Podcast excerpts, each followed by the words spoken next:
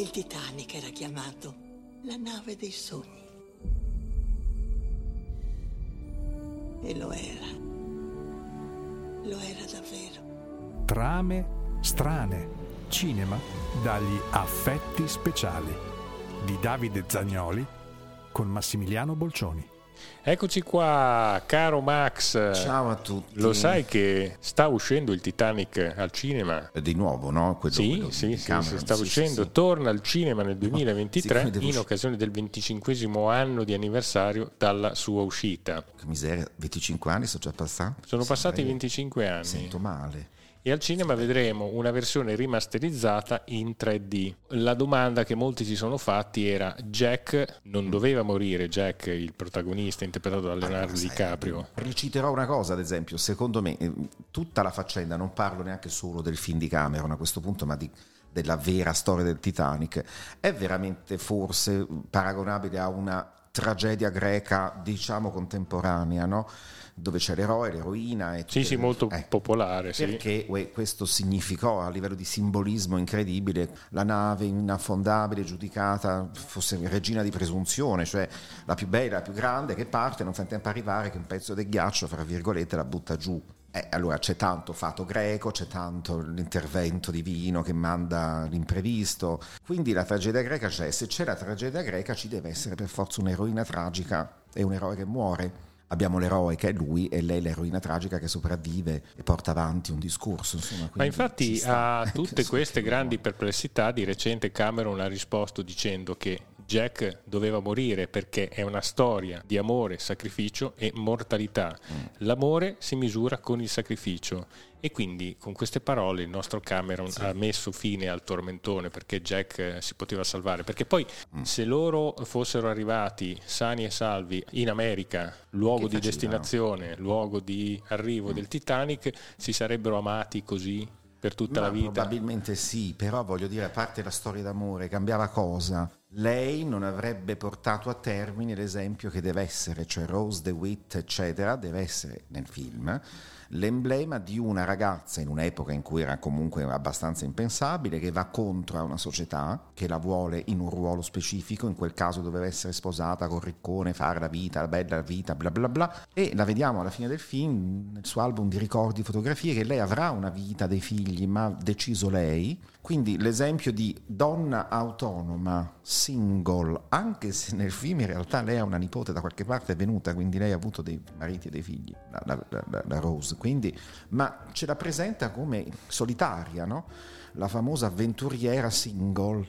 Ale, se c'era lui non lo era, quindi mh, mm, cambiava tutto l'impatto di, di... Poi diciamolo Max, eh, stato... l'uomo è un animale emotivo, quindi si nutre di emozioni e il cinema deve regalare queste emozioni, insomma sì. è la sua forza, andiamo al cinema anche per questo, quindi sì, sì. è chiaro che eh, se i film finiscono a tarallucci vino poi no, non ci lasciano niente andiamo alla ricerca del mito. Vento, sì, sì. A proposito, lo potremmo definire un via col vento tra frangiflutti e onde anomale? Sì, come epica sì, come concetto di film epico sì. È un via col vento, moderno. Sì, sì, assolutamente, perché bene o male, a prescindere da, da certe trame o estrapolandolo dal contesto, sulle folle in sala ha avuto lo stesso impatto che ebbe Via col Vento, cioè un film che c'è gente l'ha visto 12 volte di seguito.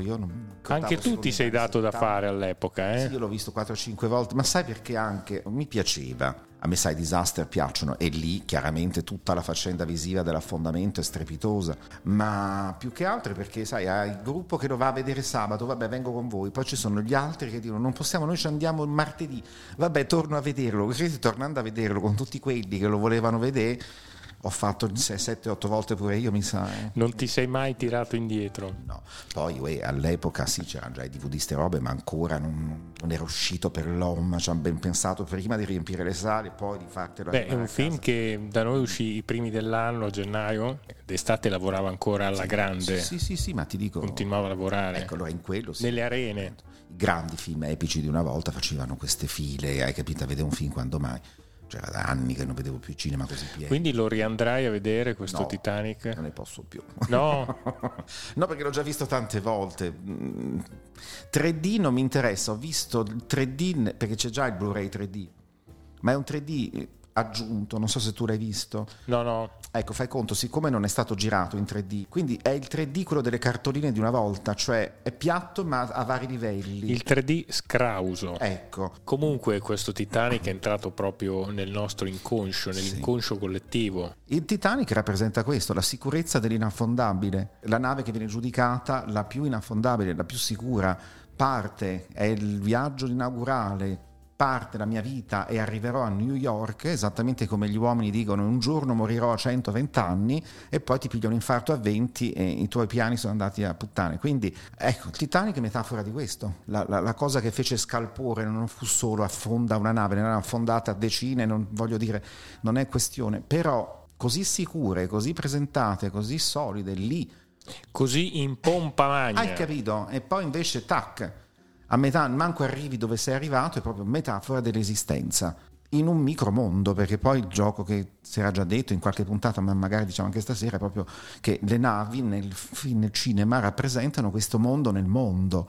Il Titanic è era un, come poi transatlantici Infatti oggi, poi... un mondo nel mondo, insomma, in mezzo a un oceano c'è un, un, affare dove dentro ci sono cinema, teatri, cioè lì ci potresti anche vivere. Insomma. Infatti James Cameron è molto bravo anche a creare, a rappresentare le classi sociali all'interno di questo mondo, sì, di questo Titanic. Perché questo metafora è sempre del mondo stesso. Ed è un gioco forza all'interno della struttura narrativa, rappresentare queste classi, questi conflitti, poi anche qui la nostra protagonista è ricca e si innamora innamora del, sì, del, del poverello, poverello insomma, insomma, e funziona sempre insomma, a livello vince comunque di scrittura. il messaggio che mi piace di più di Cameron in questo film, che lui non è solo un poverello, ma è un pittore. Quindi comunque rimane un ricordo sempre di qualche cosa che è legato alla creatività. Quella non muore, ecco, la creatività dell'individuo, che è quello che invece ha l'uomo e non ha un animale, non perché gli animali non siano creativi, ma se lo sono non ne sono consapevoli come l'uomo se la usi nel mezzo giusto, la creatività ti porta a fare opere d'arte che durano millenni. E poi un altro grande momento toccante è questo finale. Sì. La vecchia eh beh, che ricorda tutta la storia. Assolutamente. E alla fine del film ci lascia. Ci lascia perché tutti dicono no, si addormenta perché c'è la famosa paura di no, non è possibile. Non è possibile. Nel film è un personaggio che ha più di cent'anni, quanto vuoi che duri. Semplicemente torna nel suo mondo, in questo finale teatralissimo dove lei torna sulla nave, lui l'aspetta e tutti applaudono, insomma. Personalmente io l'ho sempre un po' sofferto questo film, soprattutto dal punto di vista narrativo. Mi contorcevo un po' nella, nella sedia del cinema, sì, nel senso che ad un certo punto di questa storia d'amore non ne potevo più, perché era una storia, diciamo, ricolma di retorica. È un film vecchio stile, ha fatto il furbo, ma allora, se vogliamo stasera parlare, se non erro, dei, dei, sì, sì, sì. Ehm, tu l'hai visto quello che è A Night to Remember, è praticamente Titanic di Cameron, il remake di quello senza dirlo, cambiando quattro cose.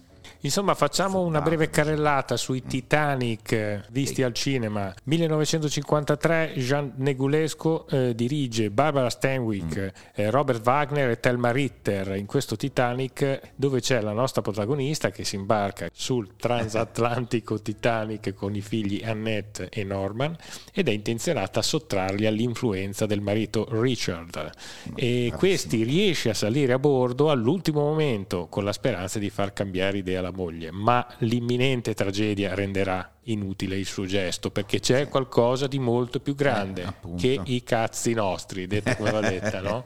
esatto. Se ci pensi è una bella metafora anche questa. Ah, Quest- ma, allora, io quando ho visto Titanic di Cameron ho detto ragazzi è molto bello quello che vuoi, ma ha attinto a tutti i precedenti più famosi. Questo... Eh e quell'altro nel Natural Remember. Arriviamo al 1958 con Titanic, latitudine 41 nord, eh, titolo in lingua originale A Night to Remember. Uh-huh. Un film bellissimo, è una ricostruzione quasi documentaria della sì. notte tra il 14 e il 15 dicembre 1912, data in cui avvenne appunto la tragedia del Titanic. Veramente bello questo è film. È bello perché io l'ho recuperato qualche tempo fa. accurato e, e l'unica cosa, ripeto, anche in questo che non si sapeva è che lo fanno affondare intero, altrimenti è quasi simile a Grande film senza fronzoli, mentre senza il fronzoli. Titanic di James Cameron è pieno di fronzoli. Eh, vabbè, eh? Sì, ce ne hanno messi perché comunque deve anche accontentare il pubblico che si è già abituato alle soap opera, alle fiction, a tutto quello che può essere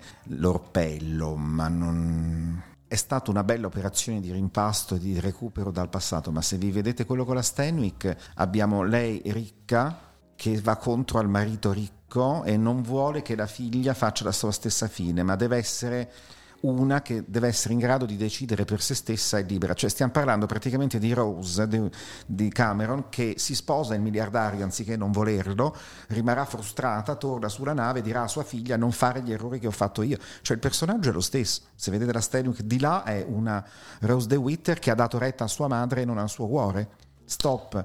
E in più la figlia di chi si va a innamorare di un sospiantato che è Wagner che è una bonezza in quel film credo sia al debutto. Robert Wagner bellissimo. Cuore batticuore. Cuore batticuore lì era veramente un diciannovenne di una bellezza unica che non è così morto di fame nel senso il povero pittore squattrinato, ma è comunque un giocatore di una squadra di baseball, quindi è comunque uno sportivetto e non ha un quattrino. Loro sono una famiglia molto ricca, lui no.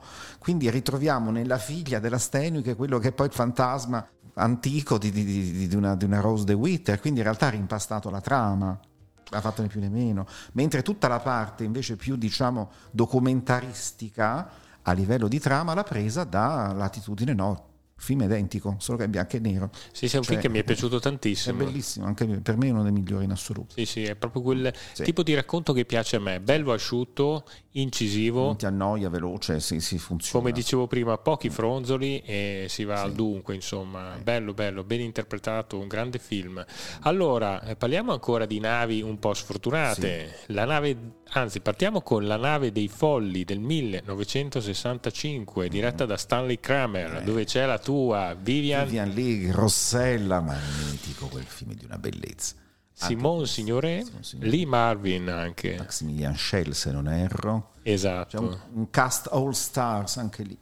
Agosto 1933 il nazismo è già nell'aria, ma un gruppo di incoscienti ricconi fa una traversata da Veracruz a Bremerhaven su una nave di linea tedesca. Fate conto che può essere similare come genere, uno dice al disasters movie, senza il disastro perché in realtà la nave non affonda, ma è un disastro morale, cioè plot dei disaster movie, specie sulle navi, è c'è eh, una serie di persone, hanno tutti un atteggiamento, una personalità che viene confermata capovolta dopo una catastrofe o dopo un disastro e poi c'è chi si salva e chi no.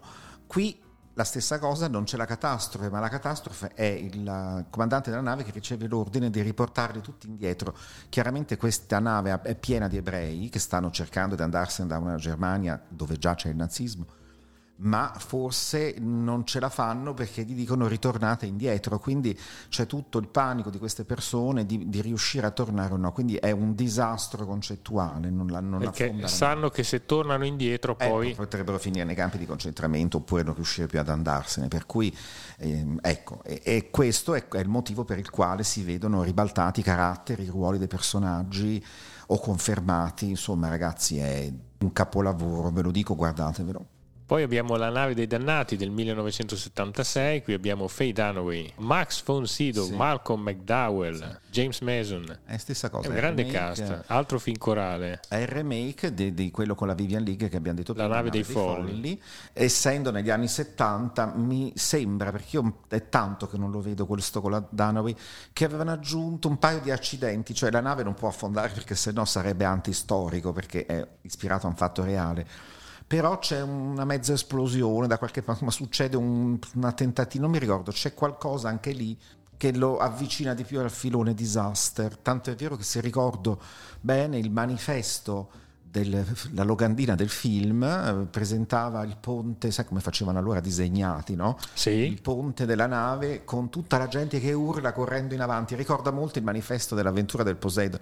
Quindi se tu vedi la locandina pensi che sia un disastro, in realtà non lo è, è il remake di quell'altro. Ne abbiamo parlato in lungo e in largo, ma lo citiamo nuovamente, il mitico eh beh, L'avventura del Poseidon. Poseidon. Ma l'avventura del Poseidon secondo me riassume tutti i plot importanti di quello che c'è stato prima, perché Ce n'è uno che ti dico, mi sembra che si intitoli La, nave del, la crociera del terrore, non vorrei dire una fesseria in italiano, in originale mi sa che era il Claridon. Sì, Max, si intitola La crociera del terrore ed è un film del 1960 dove abbiamo appunto Dorothy Malone, mm. ma anche il grande George Sanders, sì, sì, che ricordiamo questo... tutti in Eva contro Eva, Eva, Eva nella parte sì, del critico teatrale.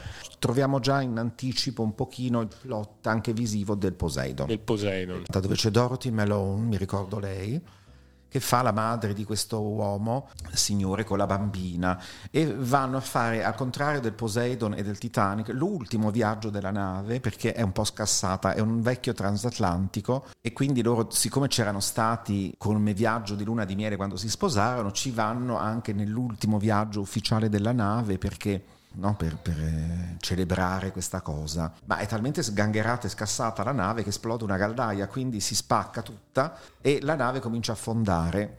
A questo punto parte il Disasters Movie che si riassume tutto fondamentalmente in bene o male riescono a far salire la maggior parte della gente su, sulle scialuppe, su altre navi, ma lei rimane incastrata nella cabina da un pezzo di muro che insomma, l'ha incastrata nel muro, lui da solo non riesce a scastrarla, quindi cerca in tutta la nave qualcuno che gli dia una mano per smontare il pezzo che blocca la moglie, ma se ne fregano tutti, salvo, incredibile, ma questo era il motivo del film, un fuochista di colore, un attore massiccio, grande, nero, che scende con lui e insieme a quattro miserabili, cioè nel senso di poveri che stavano nelle caldaie, riesce a scastrare Dorothy Malone che proprio all'ultimo si salva, perché la nave affonda inesorabilmente, l'acqua è arrivata sulla testa, insomma ti viene un'ansia notevole, però insomma alla fine verrà salvata. Vabbè, insomma, vogliamo citare qualche altro titolo? Beh, di fatto anche il nostro Assassino sul Nilo. Beh, c'è Assassino eh. sul Nilo volendo, sì, anche se non è un transatlantico, però insomma... E non si affonda, però ci sono altri intrighi, altri intrecci. Vari.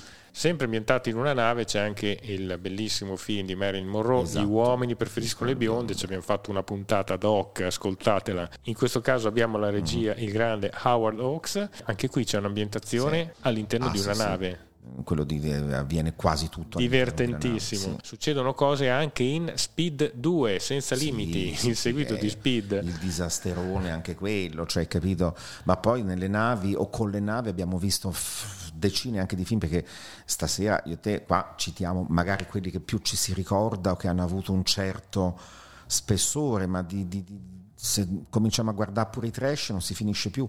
Quanti triangoli maledetti hanno visto le navi sparire con le bambole cannibali? Cioè ce n'è stato d'ogni cioè, mitico cioè, triangolo delle Bermude, Bermude. Cioè, quindi ne abbiamo viste d'ogni su, su, su, navi, navine, navone dove succede di tutto. Ecco questo è un tema che viene affrontato spesso proprio perché è un paragone se ci fai conto col gotico noir vecchio. Cioè se un tempo nell'orrore terrestre, abbiamo il Lavito Castello di Dracula, il luogo sperduto, la, la, baita con i mostri nella foresta, se andiamo in mezzo al mare o hai l'isola misteriosa del Capitano Nemo, cioè un posto che non ci va nessuno, o hai un transatlantico che è sì. un mondo nel mondo. E poi un'altra mm. cosa intrigante dei viaggi in nave è che comunque noi viaggiamo in un habitat che non ci appartiene. Che non ci appartiene. Perché non queste... fa parte della nostra vita, nel senso che nel mare Guarda, siamo attaccabili. Se ti ricordi bellissima, che non c'entra con, con, le navi, però che è in Meteor. Sì? Con Sean Connery Natalie Wood del, del, del, famoso meteorite che spacca tutto qua là, dove lui all'inizio sta andando a fare barca a vela e si vede dall'alto una ripresa proprio a volo d'uccello? d'uccello della nave a vela, della barchetta insomma di lui che sta facendo il race, come cavolo si chiama, eh, nel mare. Quindi vedi questa infinità blu di acqua con questa scia bianca con il, la barchetta che va. Sovrappone lo spazio infinito dove la nave diventa un meteorite. Questa immagine mi è rimasta talmente impressa perché è quello che è esattamente il pianeta Terra, cioè una nave in balia di un universo. Cioè non è che noi siamo fermi da qualche parte come credevano una volta l'universo ci gira intorno.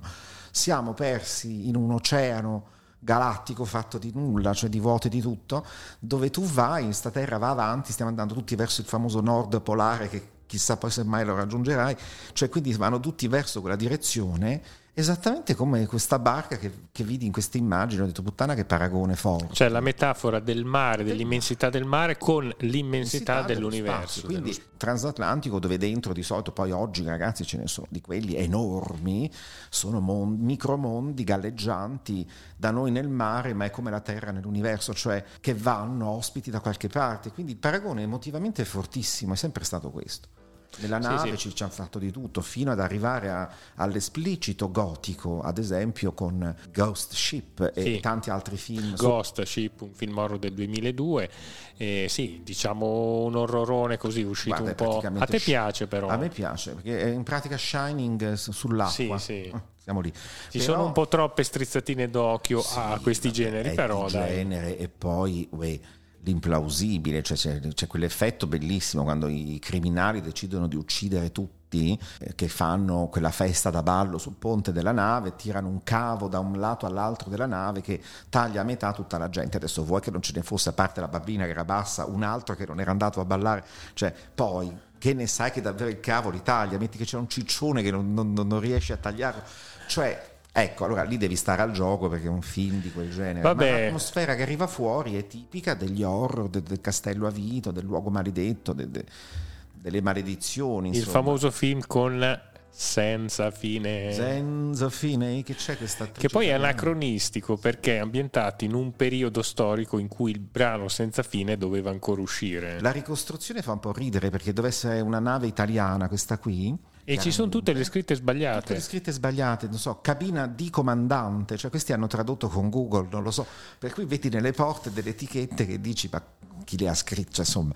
E poi c'è soprattutto lei che fa la, la, la, lo spettro perfido maledetto che è la, la rossa di turno, quella che canta nella nave, la cantante della nave che è d'accordo con il cattivo. È Francesca Retondini. Retondini, che canta benissimo e infatti le fanno cantare a lei senza fine. Poi, per qualche inesplicabile motivo, l'hanno doppiata da una cantante americana, quindi lei che canta, in, la canterebbe bene, eh, nel film la canta con una pronuncia americana che non si spiega, per cui lei fa Zenzefine, questo amore Zenzefine, dice scusami, lei è italiana, la canta in italiano, la doppi male in americano, che senso ha in una nave che deve essere italiana? Quindi Lo è un film pieno di cazzate. Insomma, però... Allora chiudiamo con una citazione, sì. non è una nave ma è una barca, è una barca. però è un film pieno di fascino, bisogna che ne parliamo. Alfred Hitchcock, Prigionieri ah dell'Oceano. Quello li riassume tutti. Che meraviglia. Dobbiamo fare la puntata su Prigionieri quello è un capolavoro dell'Oceano. È riuscito a fare l'impossibile in quel film. Hitchcock, è vero. Cioè, eh, poi ne parleremo meglio quando Davide dice facciamo una puntata, però a prescindere pensate a un film tutto in una scialuppa di salvataggio dove avviene anche un delitto, in qualche modo tu non lo vedi cioè è impossibile in 4 metri che tu non ti accorgi e invece è così. E nonostante siano in mezzo all'oceano riesce ad apparire Hitchcock. Sì, non no, diciamolo quello. come, eh, lo diremo nella puntata. Lo diremo nella puntata, questa è ad hoc. La suspense, per... no, no. Cioè così geniale che riesce ad apparire anche in mezzo all'oceano. Il film è geniale. Il, il famoso cameo di Hitchcock che c'era quasi in tutti i film. I suoi film e lì appunto tutti dicevano come farà apparire in mezzo all'oceano sulla nave che non c'è e trovò il modo, ma è geniale. È interessante perché anticipa anche un po' il meccanismo narrativo dei disaster movie. Disaster c'è tutto perché anche lì ci sono il cambiamento dei caratteri. Ma ragazzi, cioè nel cinema ci sono delle contaminazioni con la narrazione che fanno paura. Se ti devo dire dove nasce davvero in un film noto, ecco, mettiamola così perché sennò già nel muto esistevano il plot del disaster movie Ombre Rosse di John Ford. Sì, lì ci sono tutti i cliché. Le catastrofe sono i pelli rosse, ma tutto il resto potrebbe essere l'avventura del Poseidon, l'avventura dell'inverno di cristallo, cioè insomma eh, il plot è esattamente Ci sono tutti i cliché, il percorso, i mutamenti proprio del, de, dei personaggi. La buona che diventa cattiva, lui, John Wayne che è considerato un bandito invece è quello che salva tutti, quello che sembra il più accusatore di tutti, il più è, è in realtà il banchiere ladro, quindi cioè capito, c'è tutto, quel film aveva già anticipato tutti questi generi insomma. Bene Max, allora non andremo a vedere Titanic, però insomma ne abbiamo no, parlato. Non vederlo. Però sì, se non l'avete visto, vi è piaciuto, andate a rivederlo. Io non ci vado perché non ne posso più. Cioè, l'ho visto tante volte. Poi sinceramente è incredibile, ma l'ultima volta che l'ho visto l'ho trovato datato Mm. Eh, Ma ci potrebbe è anche stare. incredibile. Guarda, quando uscì il DVD e poi il Blu-ray, io- mi sembra nel DVD rimasterizzato tutto quello che vuoi, a un certo punto nel finale, quando loro sono appesi nella nave, si vedeva il contorno verde dei personaggi, sai, col fondale. Dico, stanno Sì, sicuramente ci ha rimesso le mani in tutti Al questi cinema anni. non si notava. Mm. E invece dopo fecero la versione Blu-ray, tutta 4K, quello che vuoi, dove hanno eliminato tutti questi problemi, perché già era diventato vecchio 15 anni fa, vedevi i trucchi, cioè allucinante, non l'avrei mai detto. Sì, purtroppo diciamo tutta la digitalizzazione dell'immagine tende ad Mm. Sì. invecchiare precocemente, come dicevo Esatto. prima, mentre il caro vecchio effettaccio, effettone speciale degli anni 70 Ancora funziona. ancora funziona. Ma tanto era rimangono. King Kong, cioè quello del 33 lo vedi vistosamente che è un pupazzone a passo uno, però proprio per quello stai al gioco e quindi ci credi più di quello di digitalizzato. Io ho visto l'ultimo remake che aveva fatto lì, coso, Peter Jackson, bello quanto vuoi, ma io ho riso, ho detto ma dai, lascia stare, cioè King Kong per L'avevano me è- umanizzato Ma troppo. là, questo che, che- che Dopo patina diventa ghiaccio, irreale. questo è cretino. Cioè no, infatti dopo, dopo parlo. Un saluto a tutti, Ciao a tutti, ciao ciao. Sto volando. Jack, Trame strane. Cinema dagli affetti speciali. Non sai mai quale carte ti capiteranno nella prossima mano.